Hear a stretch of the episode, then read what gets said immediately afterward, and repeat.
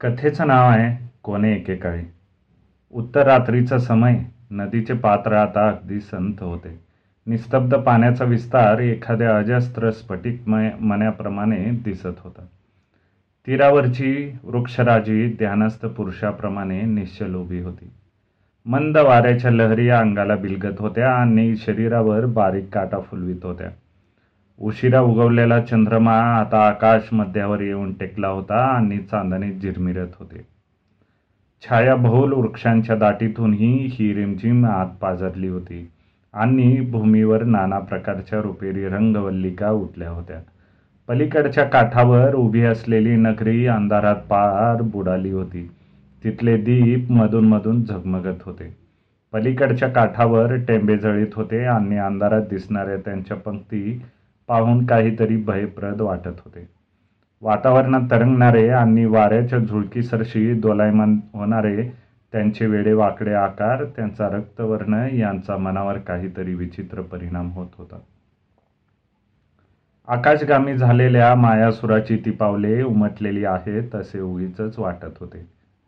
नदीच्या तीराने जळणाऱ्या त्या चुड्यांचे प्रतिबिंब नदीच्या स्फटिकावर मुद्रित झाले होते. आणि कुणालाही गोचर न झालेला स्वर्गभूमीचा मार्ग त्यातून गूढपणे पुढे गेल्याचा प्रत्यय मनाला येत होता. सारे कसे निस्तब्ध आणि शांत होते. कुठे कुठे तंबूतून तंबूतून येणारे प्रकाशाचे भाले डोळ्यांना रुतत होते. रक्षकांच्या हालचाली डोळ्यांना जाणवत होत्या आणि त्याचा पदरव कानावर पडत होता. पर्जन्याचा थेंब जसा सहजपणे भूमीच्या अधीन होतो तसे सगळे जग सहजपणे निद्रेच्या अधीन झाले होते. नदीच्या पात्रात पाय सोडून मी एका पाषाणावर बसलो होतो. हात मागे टेकले होते. दृष्टी माथ्यावर आलेल्या चंद्रावर लावून कसला तरी विचार करीत होतो. कुठली तरी अनामी खुरूर मनाला अस्वस्थ करत होती. थोड्या वेळाने कुणाच्या तरी पावलांचा आवाज झाला. तो अगदी समीप आल्यासारखे वाटले म्हणून मी मागे वळून पाहिले तो सर्वांगावर कवच शिरस्त्राण घातलेला राजदूत मला दिसला. मी पाहताच तो हसून म्हणाला वक्रतुंड महाराज हा शब्द ऐकल्यावर स्मरण होऊन मी तोंड वेडेवाकडे केले. काय रे? का आली पीडा तुझी इथे? महाराजांनी आपले स्मरण केले आहे. महाराजांनी? होय त्यांनी झोपेत हाक मारली असेल. नाही नाही खरे स्मरण केले आहे. मी चकित होऊन विचारले इतक्या उतरात्री महाराज अद्यापी जागे आहे आज रात्रभर त्यांना निद्राच लागलेली नाही. कशावरून? मी स्वतः अंतर्ग्रहातच होतो. त्यांना अपचन झाले असेल वैद्यराजांना बोलावणे पाठवा. राजदूत हसून म्हणाला वक्रतुंड महाराज धन्य आहे तुमच्या विनोदी प्रवृत्तीची. महाराज तिकडे अस्वस्थ आहेत वारंवार मूर्छित पडत आहेत. आणि तुम्ही म्हणता त्यांना अपचन झाले आहे. न व्हायला काय झाले? आज माध्यानीच इथल्या महा महाराजांकडे ते जेवायला गेले होते. तिथे सपाटून खाल्ले असणार. नाहीतर त्यांना खाण्याविना दुसरे सुचते काय? खाताना विचार करायचा नाही आणि मागाहून शंखध्वनी करायचा. नित्याचेच आहे ते त्यांचे. मी एवढे बोललो तरी राजदूत हसून हसून बेजार झाला. इतका की त्याने स्वतःचेच पोट अगदी आवळून धरले. मी त्याला आणखीही काही हसवले असते मग सर्वांग कवच शिरस्त्राण घातलेल्या माणसाला फार मोकळेपणाने हसता येत नाही हे मला माहीत होते. म्हणून मी आधी काही न बोलता म्हटले बरे तर हा मी निघालो. डुलत डुलत एखादी लांब तानेची फिरत घेत मी महाराजांच्या अंतर्ग्रहाकडे गेलो. वाटेत उभ्या असलेल्या एका राजसेवकाची दाढी ओढून ती किती लांब आहे हे पाहिले. दुसरा झोपला होता त्याच्या नाकात सुताची दोरी कोंबली. तिसऱ्याला जीभ बाहेर काढून वेडावून दाखवले ती ह्याच्याशी बोल त्याच्याशी चेष्टा कर असे करीत एकंदरीत मोठा कल्लोळ उठवीत मी अंतर्ग्रहात आलो. महाराज शय्येवर लोळत होते ते मध्येच डोळे मिटीत पुन्हा उघडीत. कधी कधी अंगावरचे उत्तरीय सावरीत. तर कधी दूर फेकीत. सारखे या कुशीवरनं त्या कुशीवर होत. एकंदरीत ते बरेच अस्वस्थ दिसले. जिकडे तिकडे दासी उभ्या होत्या. हातात निरनिराळे साहित्य घेऊन तिष्ठत होत्या. कुणी विंजवणारा घालीत होत्या. कुणी महाराजांची वस्त्रे नीटनेटके करीत होत्या. बाकीच्या केवळ आज्ञेसाठी तत्पर होत्या. भूमीवर पसरलेला काळा भोर पट्टा एकदम पाहून मी ओरडलो महाराज नाग नाग. त्यावर सगळीकडे एकच गोंधळ झाला. तेवढ्यात त्या लोळणाऱ्या पट्ट्याचे बारीक टोक उचलून मी जोराने खेचले आणि फेकून देण्याचा आविर्भाव केला. त्याबरोबर एक दासी किंचाळली आई माझी वेणी. मी क्रोधाविष्ट होऊन म्हणालो ती तुझी वेणी का? मला वाटले नागच आहे. मग आधी बोलायचे नाहीस? आधी जाण्या येण्याच्या मार्गावर आपली वेणी टाकू नये. नीट जपून ठेवावी. माझे हे बोलणे ऐकून ती दासी हसतच राहिली. बाकीच्याही सगळ्या हसू लागल्या. आणि हसण्याचा एकच कल्लोळ त्या ठिकाणी उठला. पुन्हा मी त्या दासीला विचारले पण तू खाली भूमीवर बसून काय करीत होतीस? ती हसत म्हणाली मी महाराजांसाठी चंदन उगाळते आहे. तरीच इतकी दुर्गंधी सुटली आहे असे म्हणून नाक दाबून मी महाराजांकडे गेलो. त्यांच्या शय्येवर उभा राहून मी एक टाळी वाजवली. सगळ्या दासींना उद्देशून सांगितले ए चालू लागा तुम्ही बाहेर. तुमच्या भिसूर तोंडामुळेच महाराजांना ज्वर झाला असला पाहिजे. चला चालते वा. थोड्याशा रुष्ट होऊन थोड्याशा हसत पण सगळ्या दासी तिथून पटापटा निघून गेल्या. आत मी आणि महाराज दोघेच राहिलो. हे नीट पाहून मी म्हणालो महाराज आता बोला काय बिघडले तुमचे? महाराज हळू स्वरात म्हणाले वक्रतोंडा तू माझा मित्र म्हणून सांगतो. कसेही शत्रू म्हणून सांगितले तरी ऐकेन. ऐक मूर्खा उगीच बडबड करू नकोस. बरे तर सांगा. महाराज पुढे म्हणाले काय सांगू? आज संध्याकाळपासून माझी अवस्था अगदी चमत्कारिक झाली आहे. काही सुचत नाही काही रोचत नाही काही भासत नाही काही दिसत नाही. काळजीच्या स्वरात मी विचारले का बरे? चित्रसेन महाराजांकडे क काही कमी जास्त खाल्लेत काय? छट या देशातले भोजनच चमत्कारिक. सगळे कसे आणि मला मुली मुळीच आवडले नाही. मग? आज संध्याकाळी भोजनानंतर थोडेसे लोळल्यावर नगर पर्यटन करायला आम्ही बाहेर पडलो होतो. बरं पुढं? त्यावेळी नगरेश्वर मंदिरात देवदर्शनासाठी आम्ही गेलो. दर्शन घेऊन प्राकारातील पुष्पवाटिकेत घटकाभर विश्रांतीसाठी म्हणून बसलो असताना एक अत्यंत लावण लावण्यवती स्त्री मी पाहिली. आपल्या सख्यांबरोबर हास्य विनोद करीत ती वात वाटिकेतून हिंडत होती. एखादी वीज चमकावी ना तशी ती तिची मुखश्री मला पळभर दिसली. आणि नाहीशी झाली. खरोखर सांगतो असले रूप मी या लोकी तरी पाहिले नाही. तिच्या लावण्याच्या केवळ दर्शनानेच मूर्छित झालो. ती तिथून केव्हा निघून गेली मला कळलेही नाही. सेवकांनी मला सावध करून इकडे तिकडे आणले. तेव्हापासून मी एखाद्या माशासारखा तडफडत आहे. डोळे बारीक करून एखादी शंका आल्यासारखे मी विचारले ती सुंदर आहे हे मला कळले पण ती तरुण आहे ना? हो ते तुम्ही मला सांगितलेच नाही हे कळले म्हणजे बरे. महाराजांनी शय्येवर उठून माझा हात धरला थोडासा रागाचा चढता स्वर काढून ते म्हणाले मित्रा ही विनोदाची वेळ नाही. विनोद करून हसवण्यासाठीच तुला आम्ही विदूषकाचे स्थान दिले आहे. पण तो प्रकार आता बस कर विनोद तुझ्या लहरीने नव्हे माझ्या लहरीने झाला पाहिजे. हे बोलणे ऐकून मी एकदम गप्प बसलो. थोडा वेळ विचारमग्न होऊन नंतर मी विचारले बरे मग मी यात काय करावे अशी माझी इच्छा आहे? महाराजांनी दोन्ही हात घट्ट दाबले. या कार्यात मला सहाय्य कर. ती लावण्यवती कोण याचा शोध आण. तिची प्राप्ती कशी घडवून आणता येईल याचा मार्ग सांग. हे मीच केले पाहिजे. तुझ्या विना या परदेशात मला कोण सहाय्य करणार? तू बुद्धिमान आहेस चतुर आहेस पिंजऱ्यातल्या शुक्रासारखा बडबड्या आहेस. आणखी म्हणजे तू मूळचा याच प्रदेशातला आहेस म्हणून तूच हे काम करायला पाहिजे. महाराजांचे हे बोलणे खरे होते. या टीजबर खळगीच्या निमित्ताने जेव्हा मी दहाही दिशा हिंडत होतो तेव्हा त्यांनीच मला आश्रय दिला होता. महाराजांच्या कृपेने हे स्थान प्राप्त झाले होते. इतक्या तरुणपणीच माझे भाग्य उदयाला आले याचे सगळ्यांना कौतुक वाटत होते. होय त्यांच्या कृपेवर मी जगत होतो. त्यांच्या इच्छेनुसार मी हसत होतो आणि हसवीत होतो. आता त्यांच्या कृपेची प्रो पूर्ती करण्याचा हा समय होता. त्यांनी एक इच्छा व्यक्त केली होती आणि ती मला पूर्ण करणे भागच होते. मी केवळ त्यांच्या दृष्टीचा दास होतो. हाताच्या संकेताचा सेवक होतो. धनी जे बोलले ते वरच्या वर झेलण्यात भूषण मानणारा मी एक यह कश्चित साकर होतो. मला ते करणे भागच होते. एक सुस्कारा सोडून मी म्हणालो ठीक आहे महाराज मी पराकाष्ठा करतो.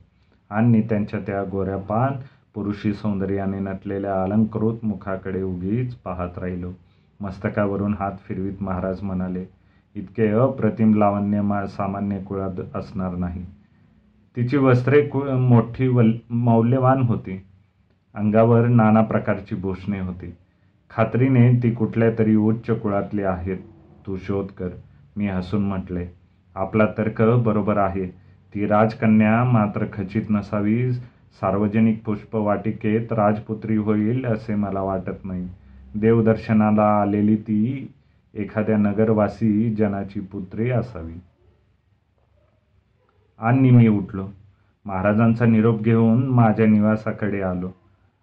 दीप उजळत होते अंग जड झाले होते सगळे शरीर कसे शिणून गेले होते. उघड्या द्वारातून उषकालाचे गार वारे येत होते आणि अंगाला झोंबत होते. शय्येवर अंग टाकता क्षणार्धात माझे डोळे मिटले. उषक काल होईपर्यंत माझे सगळे आणही आटोपले होते. सुस्नात होऊन आणि वस्त्रे परिधान करून मी बाहेर पडलो. आणि नदी तीराला असलेल्या लहानशा नौकेतून पलीकडच्या तीराला जाऊन पोचलो जर जर पाय उचलीत नगराच्या महाद्वारापर्यंत आलो तेव्हा सूर्य दोन आंघोळी वर आला होता. सुवर्णाचा मुलामा वृक्षाच्या माथ्यावर येत होता. नाना प्रकारचे रव करीत पक्षी कोटरातून बाहेर पडत होते. मंद वायू अंगाला स्पर्श करून जात होता. आणि उपवनातून येणाऱ्या पुष्पांचं परिमल वातावरणात कोंदून राहिला होता. राजमार्गाने बराच वेळी इकडे तिकडे हिंडत मी जवळजवळ नगर प्रदक्षिणाच घातली. तोपर्यंत नित्याचे व्यवहार सुरू झाले होते. एखादा ब्राह्मण शुचिरभूत होऊन मंत्र म्हणत चाललेला दिसत होता. वैशलोक शिबिकेत येऊन देवदर्शनाला निघाले होते. एखादा रथ खडबडत होता आणि पाचचारी लोक गडबडीने कुठे कुठे चालले होते. फिरत फिरत मी फुलवाल्यांच्या दुकानावरून जाऊ लागलो. एक सशक्त तरुण गोरगोमटा फुलवाला दिसला तेव्हा मी थांबलो. ऐन प्रातकालीच त्याच्या मुखात ही तांबूलही दिसला. तेव्हा आपले काम सहज होईल असे मला वाटले. मग त्याच्या दुकानातून पुष्पहार गजरे असले साहित्य घेतले. इकडे तिकडे गप्पा मारल्या आणि संभाषण सुंदर स्त्रियांवर येऊन ठेपले. सुंदर युवतीचा विषय निघाल्यावर त्या तरुणांनी रसिक माणसाची कडी खुलली. जोपर्यंत या नगरीत अनेक सुंदर स्त्रिया आहेत ना तो म्हणाला. तोपर्यंत आमचा हा व्यवसाय उत्तम चालत राहणार. मी विचारले तो कसा काय? अहो या सुंदरीच्या प्राप्तीसाठी जुरणारे तरुणही फार आहेत. ते गळ्यात पुष्पहार घालतात मनगटावर गजरे घालतात नाना प्रकार करतात आणि आपल्या या प्रियेच्या घराजवळ गुटमटत राहतात. तरी तुम्ही संध्याकाळी या म्हणजे एक एक गमती तुम्हाला दाखवीन. मीही मग मणिबंधावर गजरा चढवला त्याच्याकडे हसून पाहिले. त्याने नेत्रपल्लवी केली आणि मग तोही हसला. वा महाराज ऐन प्रातकाळीही तुम्हीही त्यातलेच भेटलात की? मी हसून म्हणालो गड्या हे असे खरे आहे. मी एक पारदेशी पांथस्थ आहे. मी कुठे जाऊ हे सांग. एखाद्या अशा सुंदरीचे नाव सांग की जिचे लावण्य पाहून राजे महाराजांनाही भुरळ पडावी. महाराज आपली इच्छा असेल तर सांगतो बापडा. पण असल्या लावण्याच्या वाटेला तुम्ही पांतस्थांनी जाऊ नये. सांगशील तर खरे? त्या तरुण फुलवाल्याने नगरीतील नाना सुंदरींची नावे सांगितली. त्यांच्या सौंदर्याचे वर्णन केले आणि त्याच्या रुची रुची निवे दिल्या. शेवटी तो म्हणाला महाराज हे तर झालेच पण या नगरीत एक असे अद्वितीय स्त्रीरत्न आहे की जिच्यासाठी अनेक राजपुत्रही झुरणीला लागले आहेत. पण तिच्या वाटेला तुम्ही जाऊ नये हे बरे. मान हलवून मी त्याला कारण विचारले. या नगरीत धन धनदत्त नावाचा श्रेष्ठी राहतो. त्याचे ऐश्वर कुबेरासारखे आहे. या श्रेष्ठीची कन्या मोहिनी केवळ सौंदर्याची खान आहे. आमच्या मालव देशातल्या सुंदरी उपजत चतुर असतात. पण ही मोहिनी विशेष चतुर आहे असे म्हणतात. पाहिल्याबरोबर कुठल्याही पुरुषाने मूर्छित व्हावे असे तिचे लावण्य आहे. ही खून बरोबर जुळत होती. उपवनात त्या सुंदरीला पाहिल्याबरोबर आपण मूर्छित पडलो असे महाराजांनी सांगितल्याचे मला स्मरण झाले. ती हीच युवती असली पाहिजे एवढे समजले. महाराजांचे बाकी काही असो पण स्त्रियांच्या विषयात त्यांची पारख कधी चुकणार नाही हे मला माहीत होते. मी म्हटले तर मग ती सुंदरी अवश्य पाहिली पाहिजे. निदान दृष्टीलाभ तरी घ्यावा. आमच्यासारख्या दरिद्री माणसाने कशाला या मार्गाने जावे? दृष्टीलाभ अवश्य घ्या. तो दुकानदार दृढ स्वरात म्हणाला. प्रतिदिनी सायंकाळी ती नगरेश्वर मंदिरात देवदर्शनाला येते. पुष्पवाटिकेत आपल्या सख्यांसमवेत बसते आणि पश्चिमद्वाराने निघून जाते. पण फक्त पहाच आपले. अधिक पुढे जाऊ नका. जाल तर पस्तवाल. का बरे? कोण जाणे पण कुठलाही पुरुष तिच्या मनाला येत नाही. तिच्यामागे लागून अनेक व्यर्थ झुरले. काही जणांनी प्राणत्याग केला कित्येकांनी देशांतर केले. काही जणांनी तर अंगाला राख लावून संन्यास घेतला पण तिचे मन कोणाचेही ठाई रमले नाही. अशी मोठी विचित्र मुलगी आहे. तुम्ही तिच्या नादी लागाल तर व्यर्थ आपल्या जीवनाचा नाश करून घ्याल. या उपर तुमची इच्छा. फुलवाल्याने इतके सांगितल्यावर मी आधी काही बोललो नाही. त्याला धन्यवाद दिले. त्याच्या हातावर रौप्य मुद्रिका ठेवून त्याचे समाधान केले आणि त्या श्रेष्ठींच्या प्रासादतुल्य वाड्याचा पत्ता विचारून मी त्याचा निरोप घेतला. त्यानंतर दोन तीन दिवसात मी श्रेष्ठी धनदत्ताच्या प्रचंड वाड्यावरून अनेक प्रदक्षिणा घातल्या. हा वाडा खरोखरच एखाद्या प्रासादासारखा होता त्याला अनेक प्रवेशद्वारे होती आणि मजले होते. ठिकठिकाणी गवाक्षे होते आणि सगळाच वाडा तिन्ही चारी बाजूंनी उपवनाने वेढलेला होता. नाना प्रकारांनी मी शोध केला तेव्हा मला कळले की सगळ्या वाड्याच्या पश्चिमेकडचा भाग मोहिनीकडे आहे. आणि तेथील अनेक महालातून ती राहत असे. तिच्या महालाकडे जाणाऱ्या प्रवेशद्वारावर जे गवाक्ष आहे त्यात नित्य एक दीप रात्रंदिवस जळत असतो आणि तो कधी शांत करायचा नाही अशी तिची विशेष आज्ञा आहे. का कोण जाणे पण या दिव्याभोवती काही गूढ आहे असे मला वाटू लागले. हा दीप अहोरात्र तेवत का ठेवण्यात येत होता. प्रकाशासाठी छे छे. तसा तो दीप लहान होता आणि त्याने बाहेरही प्रकाश पडत नव्हता आणि आतही खचित नव्हता. आणि तो दिवसा ठेवण्याचे कारण तरी काय होते? मग कशासाठी? त्या सुंदरीला केवळ दैववशात उत्पन्न झालेली एक श्रीमंती इच्छा. तसेही नसावे. काही एक हेतू काही एक योजना त्या पाठीमागे असेल काय? विचार करून थकू थकल्यावर अखेरीला मला काहीतरी समजल्यासारखे वाटले. मनात कसली तरी शंका घोळ घालू लागली. आणि तीच बरोबर आहे असेही मला वाटू लागले. एके दिवशी रात्री मी धनुष्यबाण बरोबर घेऊ लागलो आणि त्या गवक्षावर नेम धरून शरसंधान केले. दोन तीन बाण हुकले पण एक बरोबर त्या दिव्याला लागला आणि तो आत कोलमडून पडला. त्या मंद प्रकाशाने उजळलेली ती खिडकी अंधारात बुडून गेली. एवढे झाल्यावर मी तिथून निघून गेलो. दुसऱ्या दिवशी रात्री नित्याप्रमाणे मी गावाक्षाकडे जाऊन पाहिलं तो दीप पूर्ववत जळतच होता. इकडे तिकडे पाहता पाहता माझ्या ध्यानात आले की प्रवेशद्वाराच्या खाली भूमीवर सुगंधी द्रव्याने भरलेला द्रोण ठेवला आहे आणि त्याच्या समीप सुगंधी फुलांची रास रचलेली आहे. सुगंधी द्रव्याचा द्रोण पाहून मी हसलो आणि तिथेच लवंडून दिला. राशीतली सुगंधी फुले मात्र मी ओंजळ भरून घेतली. आणि परत एक चकार शब्द न बोलता माघारी आलो. रात्रभर विनंती विश्रांती घेतली आणि प्रातःकालीच तिच्या द्वा द्वारावरून निरीक्षण करीत पुढे गेलो. माझा तर्क खरा झाला होता. तिच्या प्रवेशद्वारापुढे एवढ्या पहाटेच भूमीवर रंगवल्लिका काढलेल्या होत्या आणि त्यात मध्यभागी एक सुरेख स्वास्तिक चिन्ह नीटनेटके रेखलेले होते. समाधानाचा निश्वास सोडून मी परत आलो. आणि महाराजांना सगळी कथा सांगितली. महाराजांनी या प्रकारातले काही कळाले नाही असे त्याच्या मुद्रेवरून दिसले नाही. त्यांनी मी जे बोललो ते ऐकून घेतले इतकेच. थोड्या वेळाने त्रासिक मुद्रा करून ते म्हणाले हे तू मला जे सांगितलेस त्यातले एक अक्षर मला समजले नाही. दीप काय फुले काय आणि स्वास्तिक काय सगळे चमत्कारिक काहीतरी तुझे डोके चालत असते मी हसून म्हटले महाराज हे चतुर स्त्रियांचे संकेत आहेत. या मालव देशातल्या स्त्रिया या विद्येत फार कुशल समजल्या जातात. आपल्या प्रियकराची त्या याच मार्गाने निवड करतात. महाराजांनी भुकटी उडवल्या. चेहरा रुष्ट केला. कसले बुवा संकेत? आम्हाला एक अक्षर समजलं तर शपथ. अखंड दीप लावून या मोहिनीने असे सुचवले की मी माझ्या प्रियकराची अहोरात्र वाट पाहते आहे. दीप अजून जळतो आहे आणि मला योग्य प्रियकर अद्यापी भेटलेला नाही. तो दीप शांत करून मी तिला सुचवले की आता वाट पाहाय पाहिजे काय कारण नाही. तुझ्या रुचीला उतरणारा पुरुष या नगरीत आलेला आहे. समजले महाराज?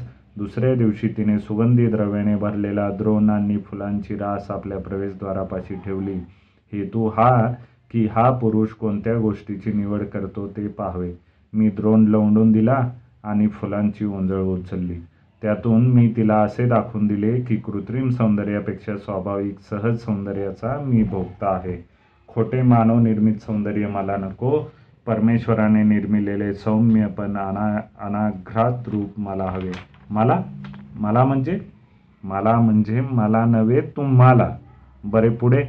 माझा म्हणजे तुमचा हा संदेश तिने बरोबर ओळखला. तिला तो मान्य झाला म्हणून प्रातकाळी तिने रंगवल्लिका काढल्या आणि त्यात स्वास्तिक रेखून आपले स्वागत केले. शुभचिन्ह दर्शवून स्वतःच्या मान्यतेची ग्वाही दिली. माझे हे स्पष्टीकरण ऐकून महाराज थोडे विचारात पडले. त्यांच्या मुद्रेवर अनेक भाव उमटून गेले. शेवटी अश्व अविश्वासाची मुद्रा दर्शवून मान हलवीत ते म्हणाले काय बोललास? काय कळाले नाही मला. मला नाही वाटत यात काही तथ्य असेल म्हणून. सगळे तुझ्या मनाचे खेळ आहेत झाले. असल्या मार्गाने कुठे स्त्रिया प्राप्त होतात काय? त्यापेक्षा सरळ पुष्पवाटिकेत जाऊन तिला पळवून आणले तर? मी उद्विग्न मुद्रेने म्हणालो छे छे महाराज जेथे सुचिकेने कार्य होईल ते ते खग कशाला? तुम्ही पहा तर काय काय होते ते. बरे तर काय करायचे म्हणतोस? आता तिला विरह व्यथेने तुडुंब भरलेले एक पत्र पाठवायचे. असे पाठवायचे की तुमच्या बुद्धिमत्तेचा रसिकतेचा तुम्हाला प्रत्यय आला पाहिजे. तिने त्वरित भेटायला दावत आले पाहिजे. तर मग ते काम तू कर. एक पत्र पाठवून दे. पाहू तरी काय होते ते. मी सुस्कारा सोडून म्हणालो. आज्ञा महाराज मी भु भुर्जपत्र आणून त्यावर वळणदार अक्षरात लिहिले. प्रियतमे मी कोण हे जाणण्याची तुला उत्सुकता लागली असेल? मी कोणी सामान्य कुळातला नसून राजवंशातला क्षत्रिय कुल उत्पन्न तरुण पुरुष आहे हे समजून तुला खचित हर्ष होईल. तुझ्या असामान्य रूपानं मी कोणी तुझ्याकडं ओढला गेलो आणि तुझ्या चातुर्याने तर माझ्या हृदयावर तुझे लावण्य शाश्वतच कोरले गेले आहे. तुला एकदा पाहूनच इतकी विलक्षण स्थिती होऊन जाते की खरोखर तुझ्या संगतीचा दाह तुझ्या निकटच्या परिवाराला कसा सोतवत असेल याचा मला विस्मय वाटत आहे. तू म्हणजे एका सुकुमार राजकुमाराला उषकाली पडलेलं एक मधुर स्वप्न आहेस गंधद्वीपाला पाहून भ्रमर उत्फुल्ल पुष्पवाटिकांचाही त्याग करतात.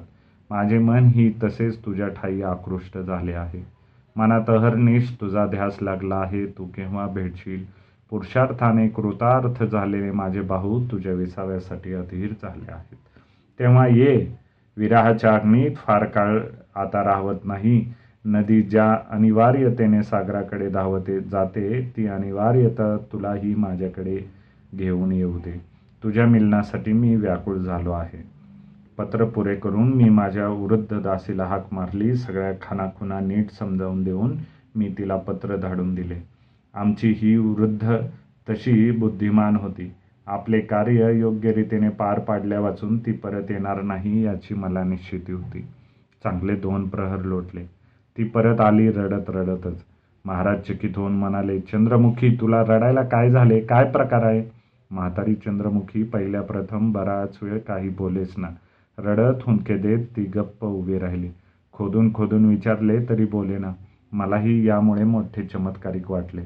चोरट्यासारखा मीही गप्प उभा राहिलो. शेवटी महाराज रागवले थेरडे काय झालं ते सांगशील का? की आपली ब रडतच बसशील. वृद्धा हुंदके देत म्हणाली की काय सांगू महाराज असला प्रसंग माझ्यावर जन्मात कधी आला नव्हता. मी म्हटले वाटेत कुणाला तरी धक्का दिला असेल आणि त्यामुळे त्याने तुला ठोकले असेल होय की नाही? माझे हे बोलणे ऐकून महाराज खो खो करून हसू लागले. त्या वृद्धेचेही रडे थांबले. हळूहळू तिला कंठ फुटला. काय सांगू महाराज? तुम्ही सांगितल्याप्रमाणे मी त्या श्रेष्ठीच्या घराचा शोध घेत गेले. काही ना काही निमित्त सांगून त्या तरुण मुलीपर्यंत जाऊन पोचले. काय लावण्य? आ हा हा. हा पुरे पुरे पुढे बोल. पुढे काय तुम्ही सांगितल्याप्रमाणे पुष्पवाटिकेत पहिल्यापासून सगळी कथा मी तिला थोडक्यात सांगितली. महाराजांच्या ऐश्वर्याचे रूपाचे वर्णन केले आणि तुम्ही दिलेले पत्र तिच्या स्वाधीन केले. मग? माझे बोलणे ऐकून तिने मुद्रेवर असे आश्चर्य व्यक्त केले म्हणता की आपले काहीतरी चुकले असे तिथल्या तिथेच मला वाटू लागले. आणि पत्र वाचल्यावर तर ती अशी क्रुद्ध झाली की विचारू नका.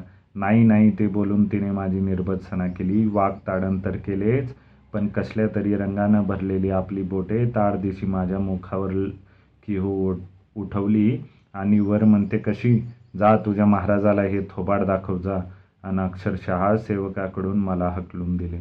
असे म्हणून ती पुन्हा मुसमुसायला लागली. महाराजांनी तिला बाहेर जाण्याची आज्ञा केली. ती रडत रडतच म्हणाली ही बघा बोटे माझ्या म्हातारीच्या गालावर कशी स्वच्छ उमटली आहेत.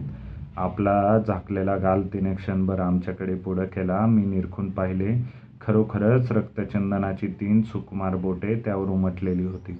ती गेल्यावर महाराज रागारागाने ताव तार स्वरात म्हणाले झाले. लागला निर्णय. तरी मी म्हणत होतो की तुझे हे सगळे करणे मूर्खपणाचे आहे यात काही अर्थ नाही.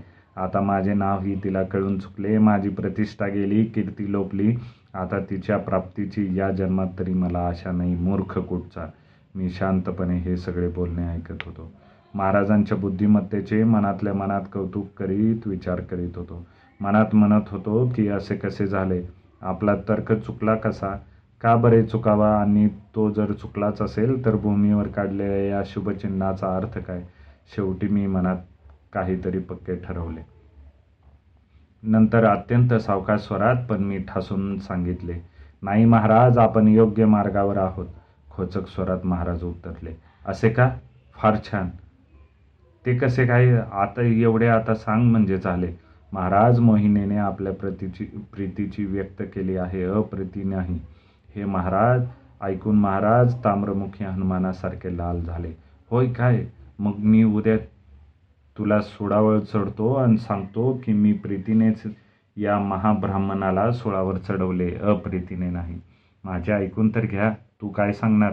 ही अप्रीती नव्हे अनुराग आहे असेच ना? मी शांतपणे म्हटले होय. बोल पुढे. ही रक्तचंदनाची बोटे तीन आहेत ती तुम्ही पाहिलीत का? या मोहिनीने तुम्हाला मोठ्या चतुराईने सुचवले की थोडासा धीर धरा. तीन दिवस थांबा आणि मग मी आपलीच आहे. एवढे बोलून मी उठून गेलो. तीन दिवस लोटले मग मी त्या दासीला पुन्हा बोलावून घेतले आणि पुन्हा त्या श्रेष्ठी कन्येला घरी जायला सांगितले. मग पहिल्या प्रथम ती जायला सिद्ध होईना पण मी तिला फारच आग्रह केला. नाना आश्वासने दिली तेव्हा बरेच आडेवेडे घेऊन नंतर जाण्याचे तिने मान्य केले. यावेळी मात्र मी तिच्याबरोबर पत्र मुळीच दिले नाही.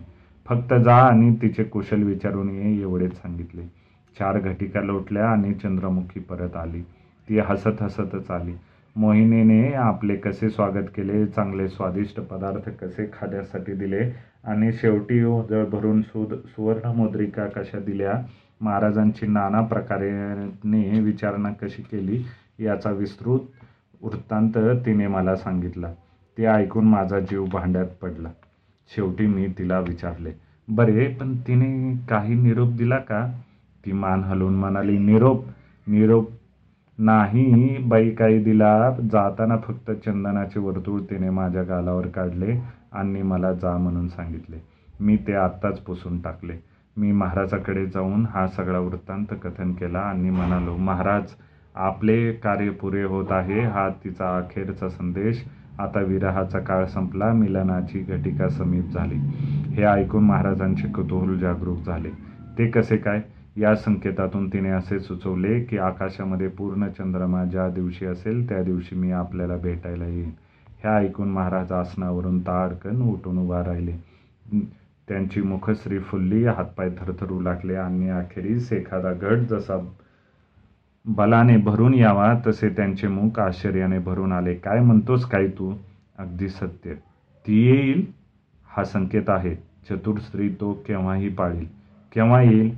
पौर्णिमेला. क्षितिजावर चंद्रबिंब दिसू लागल्यानंतर ते आकाश मध्यावर येईल. तेव्हापर्यंत ती केव्हाही येईल. महाराज विचार करून म्हणाले पौर्णिमा केव्हा आहे? उद्या. अरे रे आजच नाही का? नाही. तिथे तरी किमान तुमची सत्ता मुळीच चालणार नाही. चंद्रमा आपल्या वेळेलाच पूर्ण रूप घेऊन उदयाला येईल. तुमच्या लहरीने नाही. महाराज हसले. त्यांना वाटले मी हा काहीतरी गमतशीर विनोद केला आणि ते हसले. मग तूच जा आणि तिला घेऊन ये. महाराजांनी अशी आज्ञा केल्यावर मला थोडेसे समाधान झाले. ज्या स्त्रीच्या प्राप्तीसाठी मी माझे शहाणपणा पणाला लावले ती सुंदरी अद्याप आपण पाहिली नाही याची मला रुखरुख लागून राहिली होती. तिला डोळे भरून पाहता येईल अशी संधी मिळावी ही उत्कंठा मनात ठेवून होत होतीच. ती पुरे झाल्यामुळे मला आनंद झाला.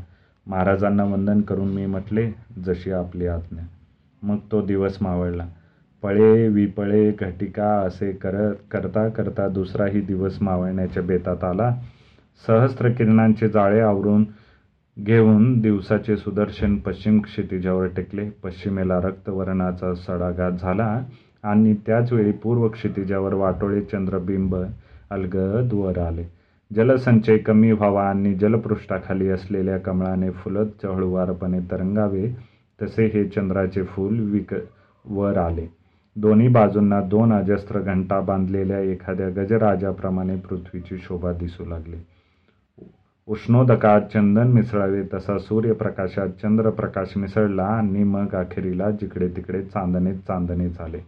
नदीच्या पात्राजवळ उभा राहून मी वाट पाहत थांबलो तेव्हा चंद्र सरसर वर चढत होता आणि चांदण्यांचा लेप झाडाच्या माथ्याला लागलेला होता. सपर्ण वृक्ष सळसळत होते आणि मंद वाऱ्याच्या झुळकी अंगाला बिलगत होत्या. नदीचे पात्र रुपेरी झाले होते सारे आसमंत उजळून निघाले होते. अशा दोन घटिका गेल्या. आणि मग एखाद्या राजहंसाच्या संत लयपूर्ण गतीने पलीकडच्या काठावरून एक नौका या तीराकडे आली. नावाडी नौका वलवीत होता आणि चांदण्यात झगमगणाऱ्या मेघडंबरीखाली अवघुंटन केलेली एक कमनीय आकृती स्पष्टपणे दिसत होती. सारा श्वास गोळा करून मी तिकडे पाहत राहिलो. नौका तीराला लागली आणि रेशमी वस्त्राचे आच्छादन केलेली तारुण्याने मुसमुसणारी एक सुकुमार युवती तीरावर उतरली. तिच्या गोरीपान पावले कडेच्या पाण्यात भिजली आणि नंतर वाळूत उमटली. कमरेचा शेला काढून मी तो हसात हातात धरून हलवल्यासारखा केला तेव्हा त्या पावलाची पंक्ती अचूक माझ्याच दिशेने वळत आली आणि मला एकदम बावरल्यासारखे झाले. तिच्याकडे पाहण्यासाठी म्हणून ती दृष्टीला दिशा दिसली आणि तेव्हा ती हसली. अशी हसली की सगळे चांदणे एकदम फिक्कट झाल्यासारखे वाटले. चांदण्याने माखून निघालेले आपले मुख वर वर करून तिने अवघुंटन काढून घेतले. अत्यंत मृदू स्वरात ती म्हणाली मी आले आहे. चरणाला घुंगूर लावून आलेले ते शब्द माझ्या कानात निनादत आले आणि एखाद्या भ्रमिष्ठासारखा मी सौंदर्याच्या त्या चालत्या बोलत्या मोशीकडे पाहतच उभा राहिलो. तिचे यौवन आणि रूप दोन्ही कशी काही विलक्षण होती. काही एक दैवी संगतीने जुळून आली होती. हे तारुण्य एवढे सुंदर दिसावे आणि हे रूप एवढे तरुण असावे याचा मला विस्मय वाटत राहिला. खरोखर कुणी कुणाला अलंकृत केले होते याचा मनाशी निश्चय होईना. चांदण्यामध्ये सुगंधित वायूच्या लहरी अंगावर याव्यात. स्फटिकासारख्या पाण्यात नक्षत्राने खचलेले आकाश दृष्टीला पडावे कल्पद्रमाला ऋतू प्राप्त व्हावा तसे काहीतरी तिला पाहून वाटले. नृपतीप्रमाणे सूचक असलेल्या त्या भृगुटी क कज्जलाने शोभिंत दिसणारे सर्व रसपूर्ण नेत्र गर्वोन्नत सरल नलिका कनकश्चपणाचा गौरवर्ण आणि पारिजात पुष्पाची सुकाम सुकुमारता. मोठ्या प्रयासाने मी स्वतःला सावरले. सावध केले मान किंचित लवून हळूहळू आवाजात म्हणालो काय म्हणालात? तिला या प्रकाराची सवय असावी. कारण तिच्या मुद्रेवर कसलेही भाव उमटले नाहीत ती पुन्हा म्हणाली. मी आले आहे. मन स्वस्थ करीत आणि तिच्या मुखावरील दृष्टी काढून घेण्याचा प्रयत्न करीत मी म्हटले चला महाराज तुमची वाट पाहत आहेत. या मार्गाने चलावे. रुपेरी वाळूतून बराच वेळ आम्ही हळूहळू आणि निस्तब्धपणे चालत होतो. जेथे वाळू संपली होती तेथे वृक्षाची दाट छाया पसरली होती. त्याच्या फांद्या वाऱ्याने सळसळत होत्या आणि छाया हलत होत्या. काळा अंधार आणि पांढरे चांदणे ठिकठिकाणी भूमीवर मिसळून कालवले गेले होते. थंडी किंचित पडू लागली होती आणि नदीचे पात्र धुक्याचे पातळ वस्त्र घेऊन अदृश्य करीत होते. तिकडे बोट दाखवून मी म्हणाले ते पाहिलेत? ती आश्चर्यमने म्हणाली काय? इकडे एक अवघुंटन दूर होत आहे. तिकडे नदी एखाद्या लज्जावतीप्रमाणे ते मुखावर ओढून घेऊ लागली आहे. ती मंद हसली. तुम्ही मोठे रसिक आहात. असे नाही कदाचित. पुन्हा थोडा वेळ शांतता पसरली. वातावरण मोठे गुड वाटू लागले. मोहिनी मोठी धीट दिस दिसली. मोठे धिटाईने माझ्याकडे टक लावून पाहत तिने विचारले. खरेच तुम्ही कोण? मला समजलेच नाही. एवढी योग्यता माझी नाही. तरी पण मी सुस्कारा सोडून म्हटले मी महाराजांचा विदूषक आहे. माझे नाव सोमशर्मा आत्ताचे नाव वक्रतुंड. म्हणजे ब्राह्मण? होय मी द्विज आहे. तर मग तुम्ही महाराजांचे विश्वासू मित्रच आहात. हसत हसत तिने माझ्या मुखाकडे पुन्हा एकदा टक लावून पाहिले. पण तुम्ही तर नावाने वक्रतुंड दिसता तुमचे मुख काही वाकडे नाही. चांगले नीटनीट काय आहे? नाही पण ते प्रसंगोपात वाकडे करावे लागते. तोच माझा व्यवसाय आहे. आता नदी काठ संपत आला होता. तीरावरच्या छया पाठीमागेच राहिल्या होत्या. सैनिक चांदण्यातून फिरत होते. बारीक स्वरात जिकडे तिकडे कुजबूज चालली होती. ठिकठिकाणी तिष्ठत राहिलेले रक्षक भेटत होते आणि त्यांच्याशी काहीतरी प्रत्युत्तरे करीत आम्ही पुढे चाललो होतो. आमचे निवासस्थान समीप येत होतो. सुवर्ण कलशाने शोभणारा महाराजांचा निवास चंद्रप्रकाशात जगमगत होता. जवळजवळ येत होता. मंद स्वरात काही काही बोलत आम्ही मार्ग चालत होतो. मी म्हटले आमचे महाराज तुमची वाट पाहत आहेत केव्हाचे तिष्ठत असतील? जलपृष्ठावर एखादा हलकासा तरंग उठावा तसा लज्जेचा एक तरंग तिच्या मुखावर उमटला आणि नाहीसा झाला. तुमचे महाराज फार चतुर आहेत. एवढेच कसे ते शूर आहेत रूपवान आहेत आणि वैभव संपन्नही आहेत असतीलही पण तेवढ्यासाठी काही मी त्यांना निवडले नाही. या गोष्टीची महती मला नाही वाटत. का बरे? तिने हसून म्हटले. अहो ऐश्वर्य तर माझ्याही पित्याच्या घरी आहेस माझ्या दाराशी गजांत लक्ष्मी नि नित्य झुलत असते. इथले महाराज जिथे स्वतः माझ्या पित्याचे ऋणको आहेत तिथे बाकीच्यांची काय कथा? पण निदान रूपाचे महत्त्व तरी मान्य कराल. नुसते रूप काय करायचे आहे? बरे शौर्य? ते रणांगणात उपयोगी. इथे कशाला? म्हणजे या गुणाचे महत्त्व तुम्हाला वाटतच नाही का? मी कुतूहलाने विचारले वाटते पण फार थोडे. आपला प्रियकर तरुण सुंदर पुर पुरुष असावा ऐश्वर्यपूर्ण असावा असे कुणाला वाटणार नाही.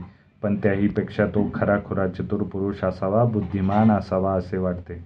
बुद्धी हीच पुरुषाची शोभा. तुम्हाला नाही असे वाटत? मी प्रयत्नपूर्वक हसलो आणि म्हणालो वाटते तर वाटणार नाही असे कसे?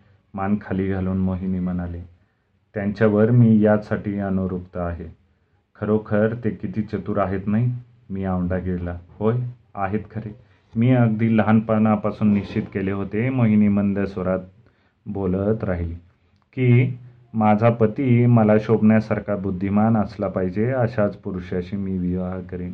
मग तो फारसा रूपवान नसला तरी चालेल फार काय तो दरिद्री असला तरी चालेल. मला त्याची चिंता नाही.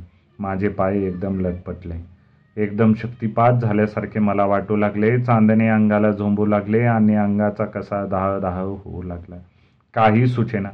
पाय मोडल्यासारखा निश्चेष्ट होऊन मी जागीच उभा राहिलो. मोहिनी आश्चर्याने पाहत राहिली म्हणाली काय झाले हो? निष्फळपणाने हसून मी ओठावरून जीभ फिरवली. काही नाही काटा टोचला. कुठे? दुसरीकडे कुठे? पाया पायालाच. भूमीवरच पाया असतात. मस्तक नसते. असे म्हणून मी उगेच पाय वर उचलल्यासारखे केले आणि त्याच्यावरची धूळ झटकून टाकली. हळूहळू तोंडाने फुंकर घातली पाय परत भूमीवर टेकवला. चला फार उशीर झाला. महाराज केव्हाची वाट पाहत उभे असतील. न बोलता मी पावले उचलली मार्ग मागे पडू लागला आणि चांदणे अंगावरून ओसंडू लागले. मनात अनेक विचार येऊ लागले. तिला काय वाटले कोण जाणे पण तिने आप आपले मौन पण पुन्हा सोडले. माझा निश्चय तुम्हाला हास्यास्पद तर वाटला नाही ना? का बरे वाटावा? तसे नव्हे. तुम्हाला वाटेल की या श्रेष्ठीच्या विलासी कन्या त्यांचे शब्द म्हणजे एक लहर केवळ. बोलतील तशा वागतील काय?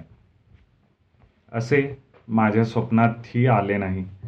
तुम्हाला फार चांगले स्वप्ने पडतात तर असे म्हणून ती हसली.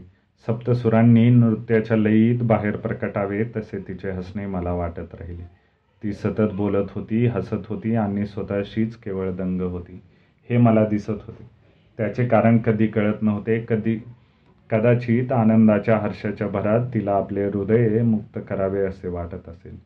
तिच्या मनावर चांदण्याचा परिणाम होत असेल. कदाचित प्रियकराच्या मिळण्याची अधीरता ओसंडत असेल. जीविताच्या सफलता सनीप असल्यासारखी कृतार्थता वाटत असेल. आणि म्हणूनच कदाचित ती इतक्या मुक्त स्वराने बोलत असेल काय? खरे सांगते. हां महाराज मला लाभतील असे माझ्या ध्यानी मनीही नव्हते. जेव्हा लक्ष्मीने विष्णूला वरले तेव्हा सरस्वती रुसली आणि दरिद्री ब्राह्मण ब्राह्मणाच्या आश्चर्याला गेली असे सुभाषित आहे ना? मला वाटत होते की असाच एखादा दरिद्री पण पाणीदार डोळ्यांचा पुरुष केव्हा ना केव्हा माझ्याद्वारी येईल आणि तेव्हा तो दुर्वांकुराने शोभणारी मधुकमला माझ्या डोळ्यात गळ्यात आवडीने घालीन. त्याच्या दरिद दारिद्र्याची चिंता न करता घालीन पण माझे भाग्य तसे काही कारणच उरले नाही. हे बोलणे ऐकताना माझे हृदय दुंभुंगून जात होते आणि विचारशक्तीच्या चिंदड्या उडत होत्या. मी उरात फुटत होतो ओहोटीसारखे माझे सामर्थ्य कमी होत होते आणि तरीही सागरासारखी निश्चलता मुखावर ठेवून मला चालावे लागत होते. शेवटी सोसवेना तेव्हा कपाळ हातांनी दाबून धरीत मी विवलपणे म्हणालो पुरे पुरे आता.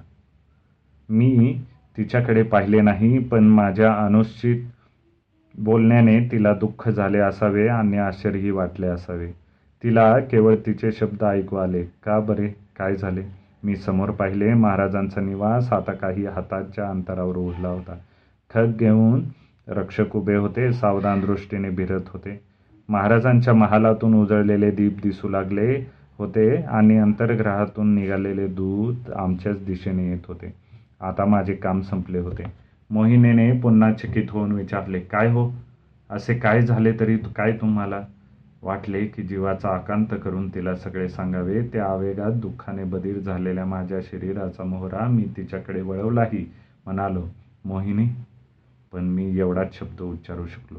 तेवढ्यात महाराजांनी पाठवलेले विशेष दूत जवळ आले आणि तिला वंदन करून म्हणाले देवी चलावे महाराज वाट पाहत आहेत. मोहिनी गेली. अभिसराला आलेली ती सुंदर तरुणी मोठ्या उत्कंठतेने अंतर्ग्रहात गेली. माझ्या दृष्टीसमोर गेली आणि एखाद्या तपस्व्यासारखी शुष्क मुद्रा धारण करून मी तेथेच उभा राहिलो.